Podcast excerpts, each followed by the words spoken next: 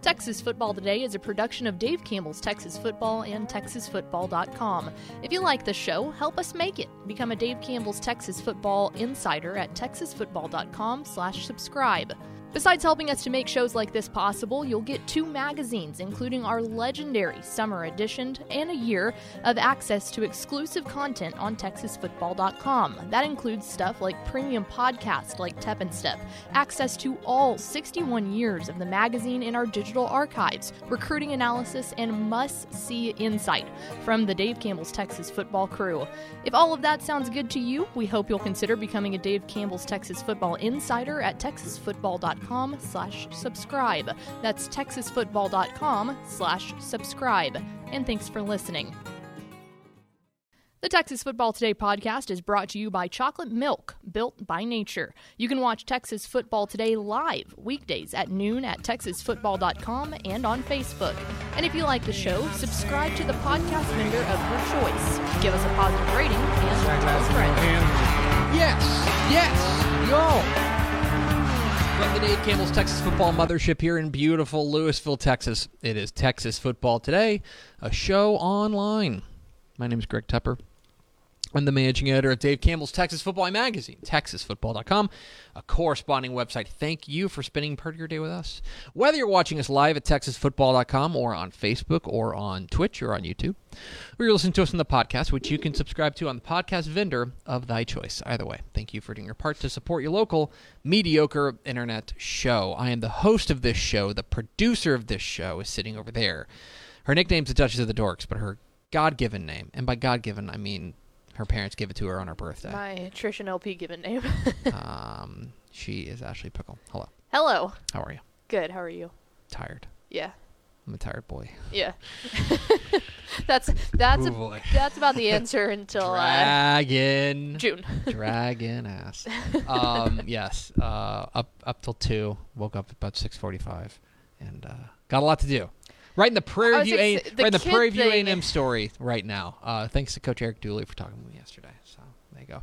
That's that's it's a weird it's a weird circumstance this year Mm-hmm. because we are um, Prairie View A&M played a game like ten days ago.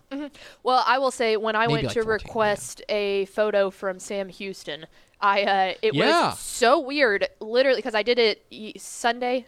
I think I did it Sunday after their game because I knew that they were playing, and it was like, "Hey, coach, uh, congratulations on the win."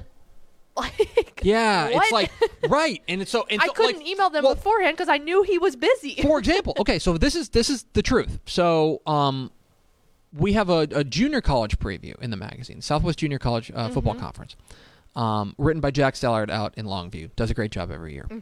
They do not finish playing until like two weeks from now. yeah, Like I've I had to set the deadline for Jack and and the deadline is like the Monday before the Friday we send to press.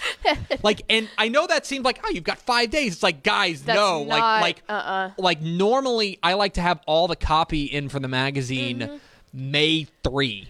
I, I like was right now. Say you know? usually we would be sitting there like almost to the point of doing nothing. Most of us doing nothing but reading at this point. Right, exactly. So anyway, that's, yeah, but that was weird. Congratulations on the win. Hey, can I get a picture Yeah. of uh, your quarterback, a please? Photo. I need a photo of Eric Schmidt.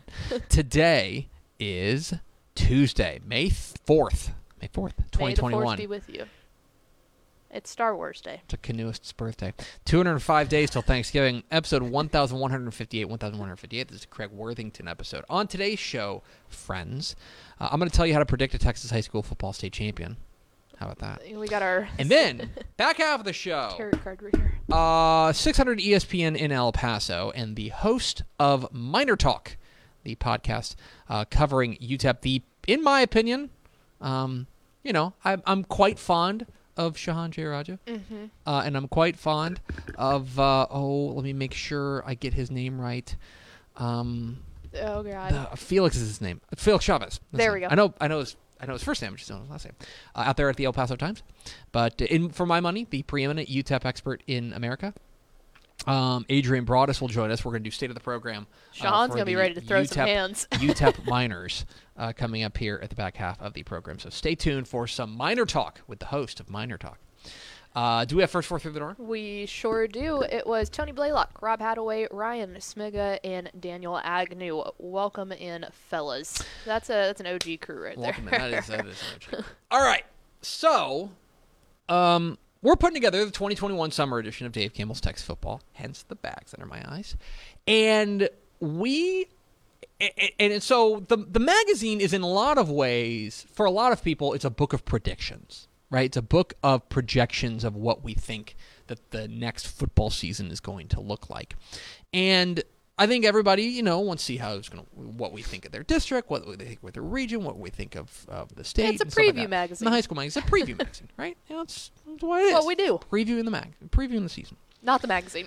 And so, um, I I think a lot of people want to want to see what we think, who we think is going to win the state championship. Right? The the state rankings are always a big deal when it comes to Texas high school football, and we do the state rankings for the Associated Press. You know, look, we've got a little bit of gravitas, and so I kind of started thinking about w- how to predict a Texas high school football state champion. Mm-hmm.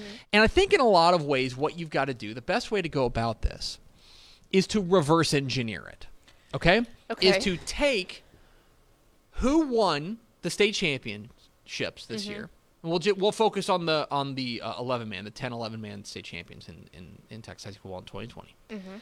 And then look at what we saw going into the year, what they had going into the year, okay. and figure out what these teams have in common. Right. What what are the common denominators between these teams? What are the things that that apparently set you up? Right. What does a How, what gets you from point A to point B? what does an eventual state champion look like in the preseason? Okay. Right? That's how you predict, in my opinion, a Texas high school football state champion. I would agree with that. So I looked over the numbers. I went back to our pre our preseason rankings and, and dug through the the questionnaires and stuff for the initial um, for for the 2020 magazine, and looked at the 10 champions that we had. And I'm going to warn you right now. Okay. This is going to stun you guys, but nine of the 10 tend to play along, and then there's Jim Ned. Jim Ned is the fly in the ointment. Yeah. Jim Ned is the And they- they know that, come- too. Oh yeah, Jim Ned is the where did you come from team, Uh-huh. and you're like, how did you how did you get here? So I'm going to say a lot of things that are like nine out of the ten teams, or like eight out of the ten teams, and you can kind of assume that the, Mm-hmm. the one. Yeah. who the one is. Okay, so let's take a look at this. So so and there were some things that I don't think are a surprise, and then I think there are some te- things that that that were surprising. So nine of the 10 teams that won a state championship in 2020 won at least 10 games a year before. Mm-hmm. Okay? So you almost certainly have to have been good the year before. And in fact, eight of the 10 teams won 12 games or more. Okay. Okay? So we're talking teams that have been good recently. Mm-hmm. No very few teams come out of nowhere. Okay? Right. And and to, to to wit, nine of the ten teams finished in their top ten of the year before. According to our computer rankings, finished in the top ten. And eight of the top to eight of them finished in the top five, and seven of them finished in the top three. So when you're talking about what's the first step towards predicting a Texas high school football state champion, the first thing is you got to have been good recently. Okay, sense, yeah. like, you, you got to have been good recently uh, in order to uh, in order to do that. In fact, I'll I'll go a little bit deeper. Seven of the ten state champions had won ten games or more in each of the last five seasons. Okay, so we're seeing a brewing almost all the way up through senior It's got to be a half decade, basically. You know yeah. what I mean? And if you if you say, and then all of them, I'll say this: all of them had had a winning season their past three years. So, if you want to project out for 2021, go back to 2017 and eliminate every team that didn't have a winning record. Right. Okay? Every team that had a losing record, you can probably eliminate. Okay? From winning a state championship in mm-hmm. 2021. Okay? So let's get to personnel. So I think that that, that, that I think that that tracks. I think we think, yeah, you had to have been good recently in order to be good in 2021. And a lot of coaches will tell you too. They'll notice a class even in like the the eighth grade year and say, you know, by the time they get to seniors, Here we go. So here's another thing, and I'm glad you brought that up youngsters. Thank you. Because I looked at the JV records for mm-hmm. these teams. Okay. Eight of the 10 state champions had, in my opinion, a what you would call a great JV. They either went 10 and 0 or 9 and 1 or 9 and 0, something like that. Had a great JV. Another one had a good JV. It was a 6 and 3 JV. That was Shiner. Shiner is a 6 and 3 JV. Okay. And then another one had a fair JV, an okay JV. That was Windthorst. Windthorst JV went 5 and 5 the year before they Uh, five. Is probably a little bit of an outlier in this. They're a too. little bit of an outlier, but but they were also pretty good. Remember, they started the year fifth in, Right, in our yeah. rankings. We thought they were going to be pretty good. We I get the looming gloom of Mart That's really exactly kind of puts them That's in exactly. that. um, here's one thing I thought was interesting. I think we think about defense winning championships, right. and I think that that holds true. Mm-hmm. Nine of the ten state champions returned at least five starters on defense. Okay. Okay. only six of the ten returned five or more starters on offense. Okay? So it's more important to have An defense experience defense, yeah. than offensive experience. Five, uh, half of them had both, uh, five, uh, at least five on, on both sides, and all had at least one. So if you are a team coming into the year Mm-hmm. that has four starters back on offense and four starters back on defense, the odds are against you. This, the data would say that at least recently, the odds are against you. Mm-hmm. You got to have at least five starters on at least one side of the ball to have a chance at a state championship. Here's what I think. Okay, I will say this: every team that won a t- championship made the playoffs the year before, so you can probably eliminate all the teams that didn't make the playoffs. Right. Um, and nine of the ten won at least two playoff games. Okay. Okay. So you got to at least which kind of goes into into you know they were good last year basically. You know what I mean? There's a couple of uh, uh, other, one thing. Here's one thing that I think you can completely throw out the window. Okay, what I've realized about this, we ask coaches in the questionnaire, do you think you're going to be better, worse, or the same? You can probably disregard that. Okay, okay. Four of the teams, four of the coaches said they would be weaker. Three of them said they'd be better, and three of them said they'd be the same. So the major more uh, you know a plurality of coaches Mm-hmm. said that their team would be worse this year than they were than they were the year before and they went on and won a state championship those so that doesn't i don't think that necessarily tracks but then there's one other personnel thing that i think is interesting half the teams replaced their starting quarterback Ooh, okay. Now that's interesting. half the teams replaced their starting quarterback. Another four of them mm-hmm. replaced their leading rusher. Mm-hmm. So, from an offensive personnel perspective, I think we look at uh, teams that have uh, a, a, returning quarterback and be like, you know, I think we take a look at a team like uh, uh, like Westlake. Let's take a team like Austin Westlake, Right. okay? And we say, man, they've got uh, Cade Klubnik coming back. They're going to be pretty darn good. Yeah. Well, Cade Klubnik, let's remember, was not the starter in 2019 when they won the state championship. No. You know what I mean? I mean, he was playing receiver. Um, now he had, they had cycled him through and played a little bit of quarterback, but he was not the star. He was not their lead, that was during the three quarterback system. he that was, was not their leading passer. No, he was not. He was not their leading passer. And so I think, but now we look at them in 2020, and I think our our, our lizard brain going Mm-hmm. to 2021 goes, oh well, they have that returning starting starting quarterback. That's going to be the difference. Right. I think the data shows that you are that it helps. I don't think anybody's going to turn down a returning starting quarterback. But I don't think it's as indicative and as predictive as we think it is. And so if I were to sum it up, kind of looking over what these things have in common. First and foremost, you had to have been good recently. Yes. Okay? You had That to have been good out. not just last year, but the last couple of years. Uh, you had to have been good. This is you don't come out of nowhere. You don't go one and nine to a state championship. You just don't. Okay. I think it behooves you to have a good amount of sec of of Defense. defensive experience. A good amount of guys coming back on the defense. And finally, I think that the other thing that you saw is that you've got to have some playoff experience. Yeah. You've got to have some playoff experience and most of the time you've got to have some youngsters Mm-hmm. from a quality JV that is used to winning that you're ready to infuse um, some uh, you know some Right. some some young talent into the program. So kind of looking at it, I thought this was particularly interesting, especially like the quarterback thing struck me as interesting. Mm-hmm. The fact that coaches are going to sandbag you and tell you that they're not, that they're not going to be as good. Um, I thought that was interesting, and and I also just thought that like we probably overrate offensive returning Mm-hmm. starters. We probably just do. Um, Yeah. I would say that it is probably a lot more likely that if you have continuity on the offensive line, you're going to be better than if you have a starting quarterback returning. Mm-hmm. I think, or at least that is probably something that is more predictive of you having winning. Well, and I think that that goes so far in to the weeds with coaches wanting that deep playoff experience Mm-hmm. is because people get overhyped. So if you have an offensive line or a defense that's really good and can hold it down, that gives those younger if if they have if the quarterbacks haven't experienced that or the running Yeah. backs haven't, it gives them more time to chill out before they go out there, you know, and and that you can't get it back after that point.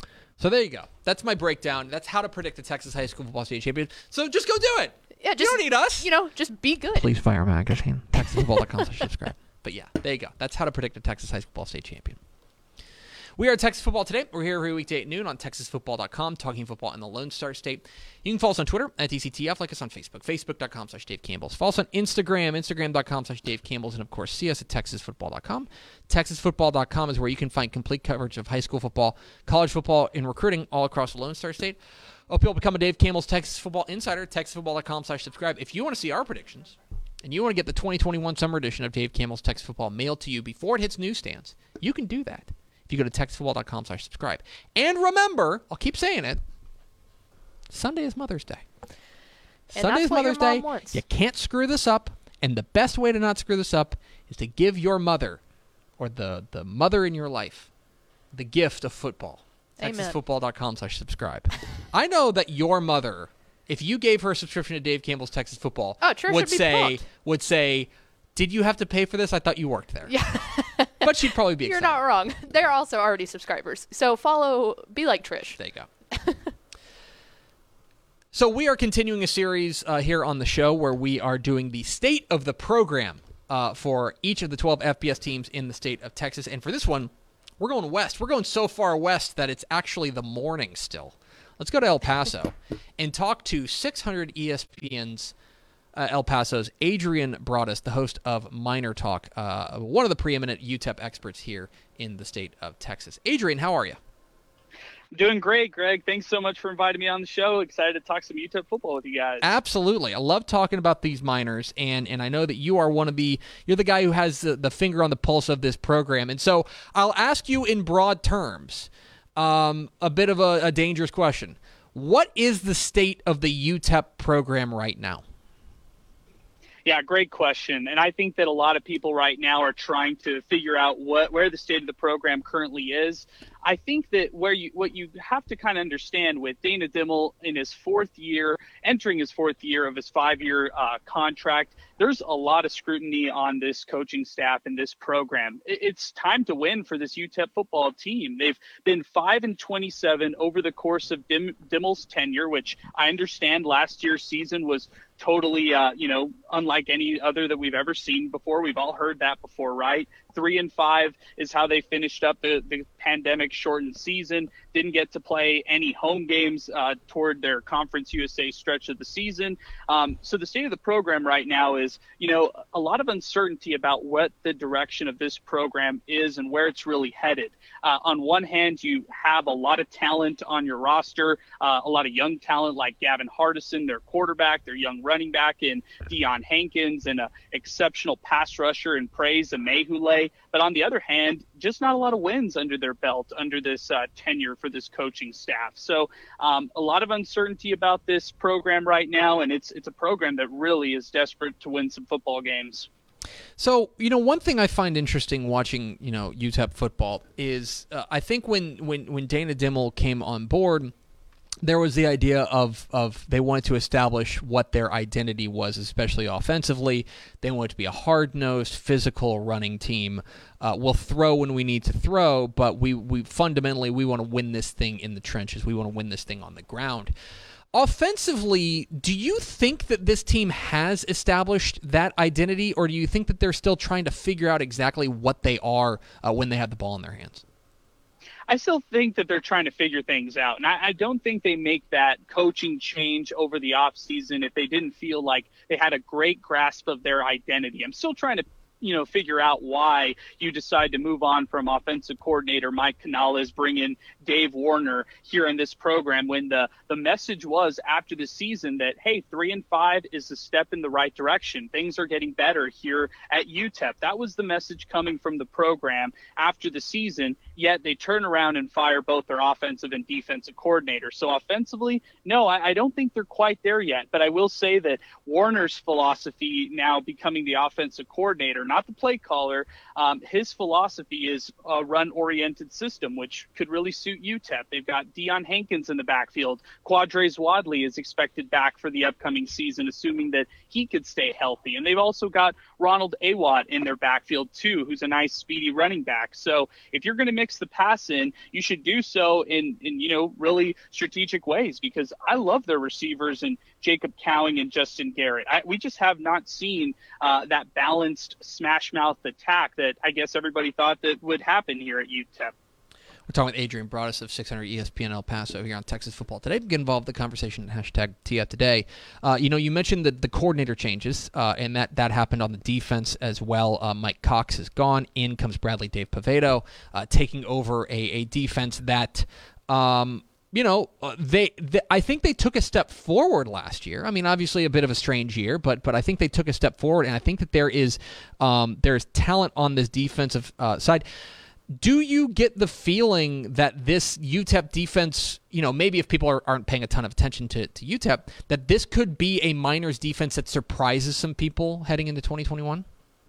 I think so, and I think it starts at the defensive line. As long as they could stay healthy, I really like the the depth that they've built. Uh, besides Praise Amaewhule, who was a, a very strong pass rusher, had seven sacks, nine pass uh, breakups, but I love their two interior standouts. They've got Kelton Moss, Keenan Stewart, both of those guys are back this year, and they're you know they're fierce run stoppers. Um, I, I, think that the defense right now needs to uh, maintain that four man front and really needs to improve in their secondary. Last season they were one of the worst teams in Conference USA for allowing passing yards against their um, you know against their coverage, and, and it just didn't click altogether. But they're hoping right now that the additions of uh, you know graduate transfer Walter Neal Jr. from Kansas Kansas State could help out that secondary a little bit more, along with returning some guys like Justin Prince and uh, Josh Caldwell. So we'll see if their their secondary can kind of come together. But I like what they show so far from their defensive front. Uh, I want to ask a little bit about recruiting because obviously, you know, UTEP is is, a, is an interesting situation out there in beautiful El Paso, but you got to be going there to get there. Um, it, it's a bit of a ways away. They they are in the state of Texas in many ways without I think necessarily having all the benefits that come along with being in the state of Texas because they are so far out there. Um, and yet, I also know that there is a lot of pressure. Um, not pressure is probably the wrong word, but there is some um, some some people who want them to stay local and want them to make sure that they lock down the, um, the, the the borders of the city and get the best players in El Paso every single year. And, and so, how do you feel like they have balanced? Uh, the need to obviously go out and get as much talent as you can, with also, I don't want to say keeping the locals happy, but making sure that you're staying close to home and getting the guys that you have that home field advantage with in the door. How do you think that they're balancing that from a recruiting perspective? That's a that's a great question. I think that Dana Dimel, when he first got here, he said that he wanted to maintain relationships with all the coaches across El Paso um, to try to recruit the best athletes they can locally. Now, I, I think you you saw UTEP start things off doing exactly that. I mean, they, they go out and get Deion Hankins, who was highly sought after, not just here, even regionally by some colleges, but, you know, across the country. A three star recruit had offers from the likes of Arkansas, from the likes of uh, Texas Tech. Yet he decided to stay here at UTEP because he liked the local aspect of the team. And last season, you see one of the other premier running backs, Aaron Dumas, out of Americas. He decides and elects to go to New Mexico instead of staying home and playing for UTEP. So now it's kind of, you know, a little bit different than what we're, what El Pasoans right here are used to and, and seeing some of the best talent stay here locally. But I, I think Dimel is trying to uh, go after some guys out of the California ranks, whether it be the JUCO